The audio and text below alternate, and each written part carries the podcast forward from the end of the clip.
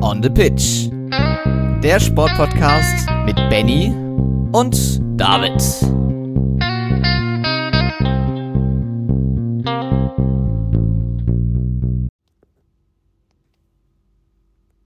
Wir blicken zurück auf einen Marathon-Weltrekord, den Abschied zweier begnadeter Wintersportlerinnen und vor allem unter anderem auch den Auftakt der Europapokalsaison im Fußball.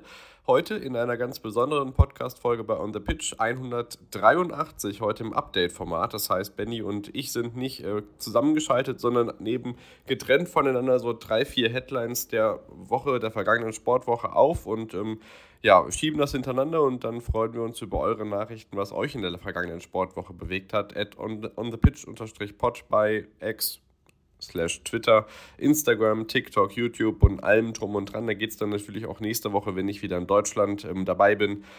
Ja, unter anderem auch mit den Reels weiter online, aber heute gibt es, wie gesagt, Updates unter anderem aus dem Wintersport, aus dem Handball, von der Leichtathletik, aus der Formel 1, nachher auch noch von, aus der NFL und dem Fußball natürlich. Das heißt, Zuerst werde ich euch meine Sportneuigkeiten der vergangenen Tage präsentieren und danach darf Benny auch noch einige Sportarten dazu beitragen. Beginnen tun wir allerdings mit ja wirklich keiner aktuellen sportlichen Leistung, sondern Abschieden. Und zwar von Daniela Iraschko-Stolz und von Daniela Geisenberger, die mehr oder weniger zeitgleich beide im Fernsehen, die eine im Bayerischen Rundfunk und die andere im ORF, ihr Karriereende bekannt gegeben haben. Beginnen tun wir mit der Österreicherin Daniela Iraschko-Stolz. Eine der Pionierinnen im Skispringen, unter anderem ja schon 2003 am Kulm die erste Frau gewesen, die 200 Meter weit geflogen ist. 20 Jahre später gab es dann ja erst den ersten Skiflugwettbewerb, bei dem sie ähm, ja, in unter anderem ja schon mit Knieproblemen zu kämpfen hatte, wie in vielen vergangenen Jahren auch. Unter anderem weitere Erfolge in ihrer Karriere waren die olympische Silbermedaille hinter Karina Vogt in Sochi 2014. Ähm, traurig war wahrscheinlich ebenso für, für die deutschen Skisprungfans das ähm, Disqualifikationsaus bei dem ja, immer noch bedenkenswerten Mixteam-Wettbewerb bei den Olympischen Winterspielen 2022 in Peking. Sie holte acht WM-Medaillen, unter anderem Gold bei einer der schönsten nordischen Skiweltmeisterschaften für mein Empfinden in Oslo 2011. 2014 und für, also 2014, 15 holte sie den Gesamtweltcup. Insgesamt feierte sie 16 Weltcupsiege. Das alles sind natürlich wirklich Zahlen, die einmal zeigen, was Daniela Iraschko-Stolz für das Frauenskispringen getan hat. Ein ja, dickes Dankeschön auf jeden Fall für viele tolle Jahre, die wir sie am Fernsehen sehen durften. Das werden wir auch weiterhin tun, denn sie hat auch schon angekündigt, beziehungsweise das ORF, äh, der ORF hat angekündigt, dass sie als Skisprung-Expertin im Fernsehen weitermachen wird. Auch aus deutscher Sicht haben wir einen Wintersportabspiel zu feiern oder zu begehen und zwar mit sieben olympischen Medaillen, sechsmal Gold, einmal Bronze, neun WM-Titeln, achtmal dem Gesamtweltcup und dann ja schlussendlich auch noch mit dem Mama-Comeback bei dem äh, Peking-Triumph bei den Olympischen Spielen 2022. Nathalie Geisenberger beendet auch ihre Karriere. Im Weltcup eingestiegen 2007, den ersten Weltcupsieg dann 2008 eingefahren. Seitdem kamen 52 Weltcupsiege hinzu. Eine der erfolgreichsten, unter anderem deutschen Olympi Olympionikinnen der Sportgeschichte. Also da verlassen uns wirklich zwei Persönlichkeiten, die ähm, auch abseits des sportlichen Geschehens immer ähm, ja auch gerne mal ähm, sich geäußert haben zu eventuellen kritischen Themen und ähm, ja immer eine Bereicherung waren für den ganzen Wintersportzirkus. Äh, eure Erinnerungen an die beiden könnt ihr gerne natürlich teilen, in unsere Kommentare schreiben, uns bei Social Media äh, mitteilen, wie ihr gerne mögt. Und dann werden wir in den kommenden Wochen natürlich auch weiterhin ähm, in Vorbereitung auf den Wintersport auf die weiteren Ereignisse schauen, unter anderem auf den Sommer Grand Prix in Rüschnow, wo unter anderem Pius Paschke, Fatih Ada Ibciolo und viele weitere Schlagzeilen geliefert haben. Aber das würde jetzt zu weit führen. Von daher werden wir solche Themen wie unter anderem das, dann den Start der BBL, der DEL, die Rugby-WM, die aus deutscher Sicht schlecht laufende Kanuslalom-WM, solche Themen werden wir heute nicht besprechen. Dafür aber noch äh, drei weitere Themen oder vier weitere Themen möchte ich kurz besprechen, bevor Benny natürlich nachher unter anderem mit der NFL und dem Fußball noch auf euch wartet. Denn im Handball ist weiter Nordhessen-Fieber angesagt. Die MT Melsung hat die Tabellenführung zurückergattert und ähm, den besten Saisonstart der Vereinsgeschichte hingelegt. Zusammen mit den Füchsen Berlin sind sie weiterhin ungeschlagen und ich bin schon sehr gespannt, wie sich das am kommenden Wochenende in der Rotenbachhalle in Kassel ähm, so äußern wird, denn ich werde das erste Mal bei der MT in der Halle dabei sein und freue mich schon auf äh, Tabellenführer, äh, ja, in Kassel in der Halle, die hoffentlich dann auch ausverkauft ist. Ähm, nach dem 28 zu 25 gegen, gegen Lemgo geht man auf jeden Fall mit viel Rückenwind in die Partie. Äh, die Füchse Berlin unterdessen war natürlich auch erfolgreich. Gute Besserung an der Stelle an Fabi Wiede, den Nationalspieler, der eventuell sogar das Heimturnier verpassen wird mit der Nationalmannschaft. Das wäre ziemlich bitter. Auf der anderen Seite ist natürlich auch internationaler Handball schon am Start gewesen. Unter anderem hat ähm, der SC Magdeburg gegen Barcelona verloren und gleich gegen Leipzig auch in der Liga ein Remis hingelegt. Also die großen Mannschaften lassen noch so ein bisschen febedern. Ähm, die Rhein-Neckar-Löwen haben einen wichtigen Sieg gelandet, aber vorne weiterhin, wie gesagt, die Füchse Berlin und die MT aus Melsungen. Das freut uns natürlich ganz besonders. Dann habe ich noch eine kleine Meldung und zwar, dass Christoph Laporte vor Wout van Aert neuer Rad-Europameister geworden ist. Bei den Frauen konnte sich aus deutscher Sicht Liane Lippert den siebten Platz sichern. Und im Leicht, in der Leichtathletik haben wir natürlich über verschiedene Leistungen und Weltrekorde der vergangenen Monate immer hier gesprochen und auch heute haben wir einen Weltrekord für euch. 2001 gab es das letzte Mal einen Damenweltrekord im Marathon in Berlin. Dieses Jahr ist es wieder so passiert. Nachdem in 2019 in Chicago der bis dato gültige Marathon-Weltrekord aufgestellt worden ist, 2 Stunden 14.04 von Brigitte Koskei aus Kenia, war es jetzt Tix Asefa aus Äthiopien, die diesen Weltrekord um mehr als zwei Minuten pulverisierte. Das muss man sich wirklich mal auf der Zunge zergehen lassen. Von knapp 2 Minuten 14 steht der Weltrekord jetzt bei 2 Minuten 11,53. Also das ist schon wirklich auch natürlich wieder ähm, sehr vielsagend, dass es natürlich dann auch Berlin ist eine Strecke, die traditionell immer für viele Weltrekorde reif ist. Und auch bei den Herren sah es ganz kurz so aus, als ob es da zu einem weiteren Weltrekord kommen kann. Eliud Kipchoge war nämlich am Start in Berlin, das lässt er sich ja in der Regel eigentlich nicht nehmen und konnte sich zwar nicht den Weltrekord, aber immerhin seinen fünften Sieg beim Berlin-Marathon sichern, löst damit die Legende Haile Gebre Selassie ab in dieser Berlin-Wertung und aus deutscher Sicht darf man auch nicht vergessen, gab es einen fulminanten deutschen Rekord, auch ungefähr eineinhalb Minuten schneller als bisher. Amanal Petros wurde neu Neunter in der Gesamtwertung mit 2 Stunden, 4 Minuten 58. Also das ist wirklich eine furiose Leistung. Eine selbige konnte sich natürlich auch Max Verstappen dieses Wochenende nicht verkneifen. Nachdem er in Singapur unter anderem Opfer des schlechten Red Bull-Wochenendes wurde, hat er sich in Suzuka ja durchaus revanchiert. Sebastian Vettel war auch an der Strecke, hat ein ganz schönes Bienenprojekt in Kurve 2 an den Start gelegt. Ein paar von euch werden es sicherlich gesehen haben. Sein Ex-Team Red Bull konnte unterdessen trotz eines Ausfalls von Sergio Perez, der es geschafft hat, mehr oder weniger innerhalb eines Rennens zweimal auszuscheiden, den Konstrukteurstitel gesichert. Max Verstappen sicherte sich seinen 13. Saisontitel und kann jetzt in Katar in zwei Wochen schon zum dritten Mal Einzelfahrer-Weltmeister werden. Das geht ja dann doch irgendwie ganz flott. Und aus McLaren-Sicht war noch erfreulich, das freut sicherlich nicht nur mich, sondern auch viele von euch da draußen, da weiß ich, äh, so ein paar, die sich darüber freuen, sind Lando Norris und Oscar Piastri, beide aus Podest gefahren.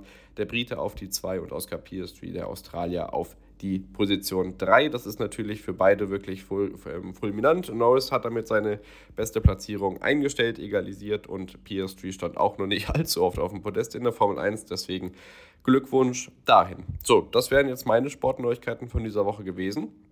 Nach einer kurzen Unterbrechung geht es dann weiter mit dem, was Benny für euch vorbereitet habt. Und in der Zwischenzeit könnt ihr natürlich fleißig reinfolgen, abonnieren, Nachrichten schreiben, wie ihr wollt, auf den verschiedenen Plattformen. Und dann freue ich mich, nächste Woche in ja, altbekannter Manier wieder zeitgleich miteinander Podcast aufzunehmen. Und ich hoffe, das war jetzt kein allzu langwieriges Format hier für euch. Wir wollten euch aber natürlich nicht komplett ohne Sportnews lassen. Deswegen liebe Grüße aus Bali. Ich begebe mich jetzt auf den Rückflug, werde mich noch ein bisschen in Singapur umschauen. Vielleicht gibt es da noch ein paar Formel-1-Reste vom vorvergangenen Wochenende. Und dann hören wir uns kommenden Montag wieder mit dem Sprochenrückblick bei On the Pitch, der Sportpodcast. Jetzt gleich kommt Benny. Viel Spaß dabei. Schöne Woche euch.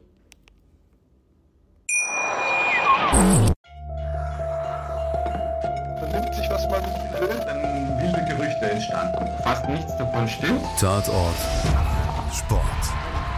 Wenn Sporthelden zu Tätern oder Opfern werden, ermittelt Malte Asmus auf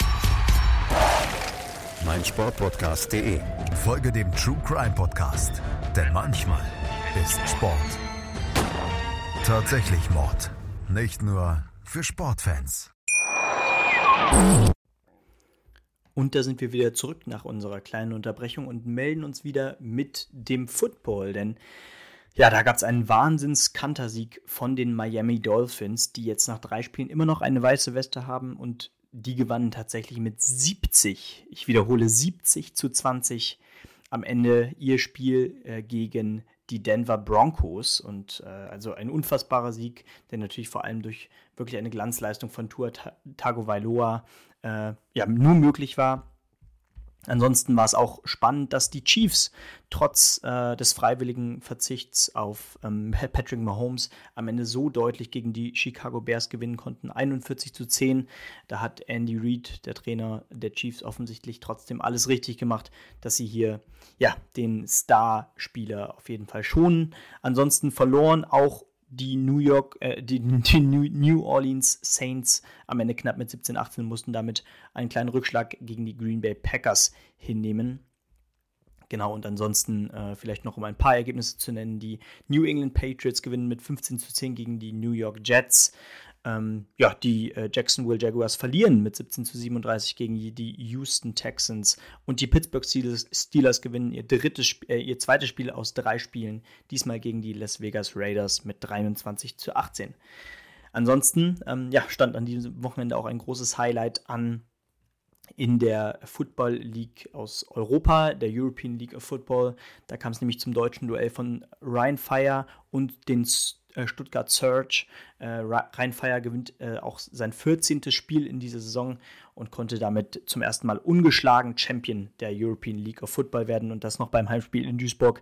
Also auch da eine sensationelle Geschichte, die hier natürlich nicht zu kurz kommen darf. Was ist vielleicht noch wichtig? Natürlich, wir müssen auch auf den Dartsport gucken. Denn im Dartsport ja, gibt es einen Sieger, den wir schon aus diesem Jahr kennen, Dave Chisnell, der erneut ein European Turnier in diesem Jahr für sich entscheidet. Es bleibt einfach nur noch abzuwarten, bis es auf die große Bühne kommt. Die erste große Chance hat er jetzt künftig natürlich am nächsten Wochenende schon, wenn es dann wieder heißt World Grand Prix, also Double In, Double Out, das einzige Turnier im Darts professionellen Kalender.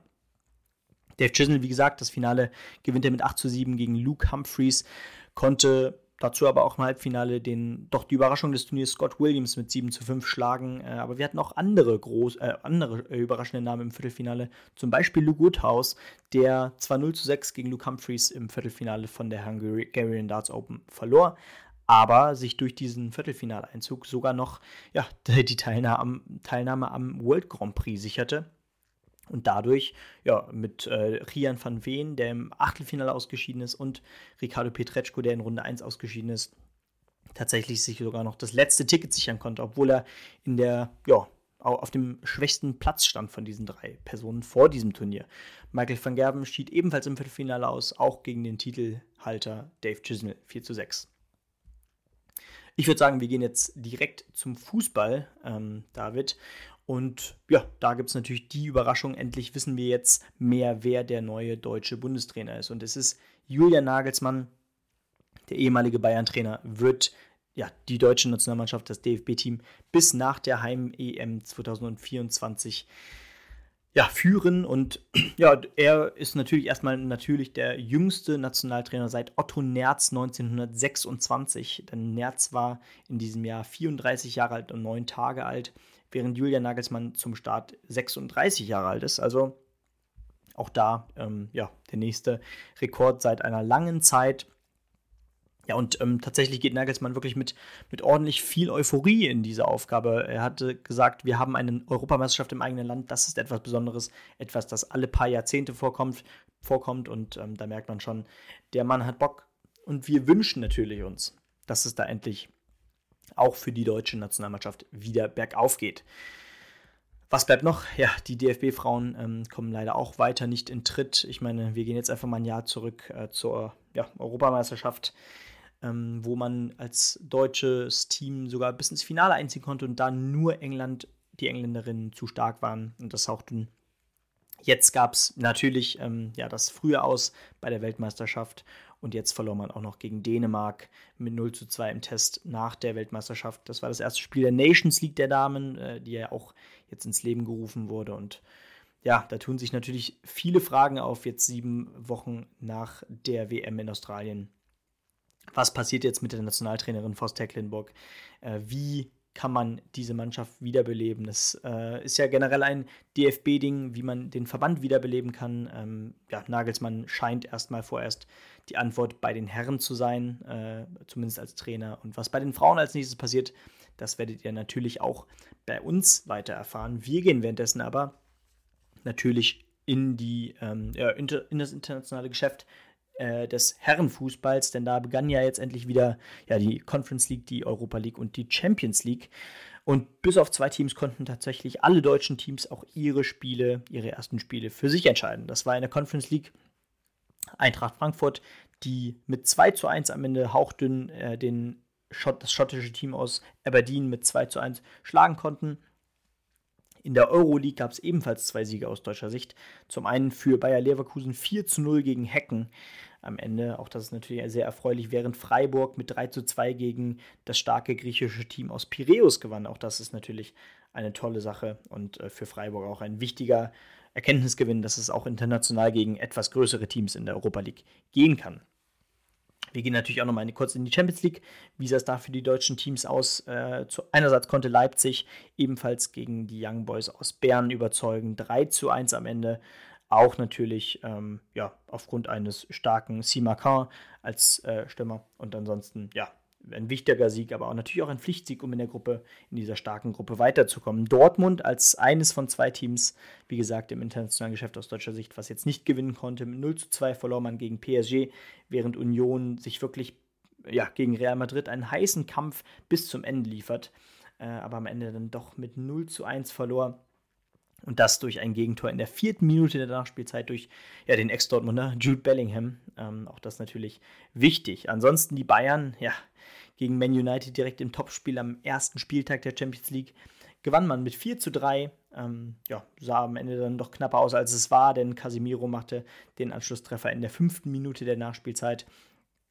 Äh, was ist vielleicht noch zu sagen? Ja, äh, Serge Gnabry und Leroy Sané weiter in Topform. Harry Kane, äh, ja, mit seinem ersten Treffer für, im, im Champions League, in der Champions League für die Bayern ähm, per Elfmeter in der 53. Minute zum zwischenzeitlichen 3 zu 1. Und damit, ja, äh, hat man in der Hinrunde der Vorrunde ähm, auf jeden Fall den stärksten Gegner in der Gruppe bereits geschlagen. Äh, ansonsten, um vielleicht auch nochmal kurz auf die Champions League zu gucken, die ba äh, äh der FC Barcelona gewinnt 5 zu 0 gegen Royal Antwerpen. Ähm, AC Mailand holt nur einen Punkt gegen Newcastle United. Atletico lässt auch Punkte liegen gegen Lazio Rom. 1 zu 1 am Ende. Manchester City, ähm, da ging es fast in die andere Richtung zwischenzeitlich gegen Roter Stern Belgrad, denn äh, ja, Roter Stern hat 1 zu 0 geführt äh, zur Halbzeit. Kurz nach der Halbzeit dann äh, ja, lieferte aber Man City das 1 zu 1 und gewann die Partie am Ende mit 3 zu 1. Was ist noch wichtig? Ja, im Hamburger Volksparkstadion verliert Shakhtar Donetsk mit 1 zu 3 gegen den FC Porto. Auch das sollte man vielleicht hier erwähnen, weil es eben auf deutschem Boden auch passiert ist. Und ja, ich glaube, das wäre es jetzt erstmal, bevor wir natürlich jetzt noch kurz in die zweite und erste Liga gucken. Der Bundesliga, denn da wartete tatsächlich die zweite Niederlage in Folge für den Hamburger SV. Ja, dabei ist die Saison so positiv gestartet. Nach fünf Spielen 13 Punkte. Jetzt nach sieben Spielen ebenfalls immer noch 13 Punkte. Letzte Woche verlor man ja gegen Elversberg. Äh, jetzt verliert man gegen ähm, Osnabrück mit 2 zu 1. Auch das natürlich äh, ja, sehr, sehr schade. Äh, und das sind die Spiele, die man als HSV eben in den vergangenen Jahren immer wieder verloren hat gegen diese kleinen Teams, wo man keine Punkte liegen lassen darf, um am Ende eben diesen Aufstieg festzumachen. Und das kann natürlich am Ende wieder viel, viel kosten. Ansonsten, ja, verliert der äh, FC Schalke 04 mit 1 zu 3 gegen St. Pauli. In diesem Verein geht es gerade wirklich gut drunter und drüber bei Schalke. Äh, Thomas Reis ja, wie lange er noch Trainer bleibt, ist offen, aber es gibt tatsächlich auch schon ja, Ärger aus der Mannschaft, denn Timo Baumgartel wurde nach dem Spiel äh, ja, für die Woche Training suspendiert und bekam eine Geldstrafe, weil er sich im Sky-Interview nach der Partie doch sehr kritisch gegenüber Thomas Reis äußerte. Auch das ist wichtig. Und auch ja, Hertha gewann am Ende ganz knapp gegen Holstein Kiel mit 3 zu 2. In der Bundesliga äh, ja, geht es für äh, Girassi, den Stuttgarter Stürmer, weiter, wie es aufgehört hat. Da warteten nämlich die nächsten zwei Treffer für ihn und eine Vorlage beim 3 1 Sieg gegen Darmstadt 98. Union Berlin musste nach, ja, doch, ähm, ja, bisher ebenfalls einem schwachen Saisonstart die nächste Niederlage hinnehmen 0 zu 2 gegen Hoffenheim. Dortmund mühte sich 1 zu 0 gegen Wolfsburg zum nächsten äh, Heimsieg, während Leipzig sich äh, auswärts gegen Gladbach ebenfalls mühte, aber am Ende auch 1 zu 0 gewann. Ja, gegen äh, Bochum saß für die Bayern äh, im, im, im Spiel zweier Freunde, äh, ja, so deutlich aus wie schon in den vergangenen Spielen sehr häufig. 7 zu 0 am Ende für die Bayern. Äh, das ist übrigens das dritte Mal in den letzten Spielen, dass das schon geschieht. Ähm, ansonsten Leverkusen ebenfalls wieder gut, 4 zu 1 gegen Heidenheim, auch wichtige Punkte und die Offensive funktioniert wie eh und je. Man ist ja immer noch punktgleich mit Bayern nach fünf Spielen. Und Eintracht Frankfurt und der SC Freiburg trennen sich am Ende mit 1 zu 1. Ja, ich würde sagen, ähm, das war jetzt auch tatsächlich schon das Update in dieser Woche. Wir freuen uns, wenn ihr in der nächsten Woche wieder einschaltet. Dann sind wir wieder in regulärer Länge da für euch und natürlich mit reichlich Sportdiskussionen zwischen mir und David. Und dann wünsche ich euch erstmal eine tolle Woche. Wir hören uns am nächsten Montag wieder. Gebt uns gerne 5 Sterne auf eurer Podcast-Plattform und ciao.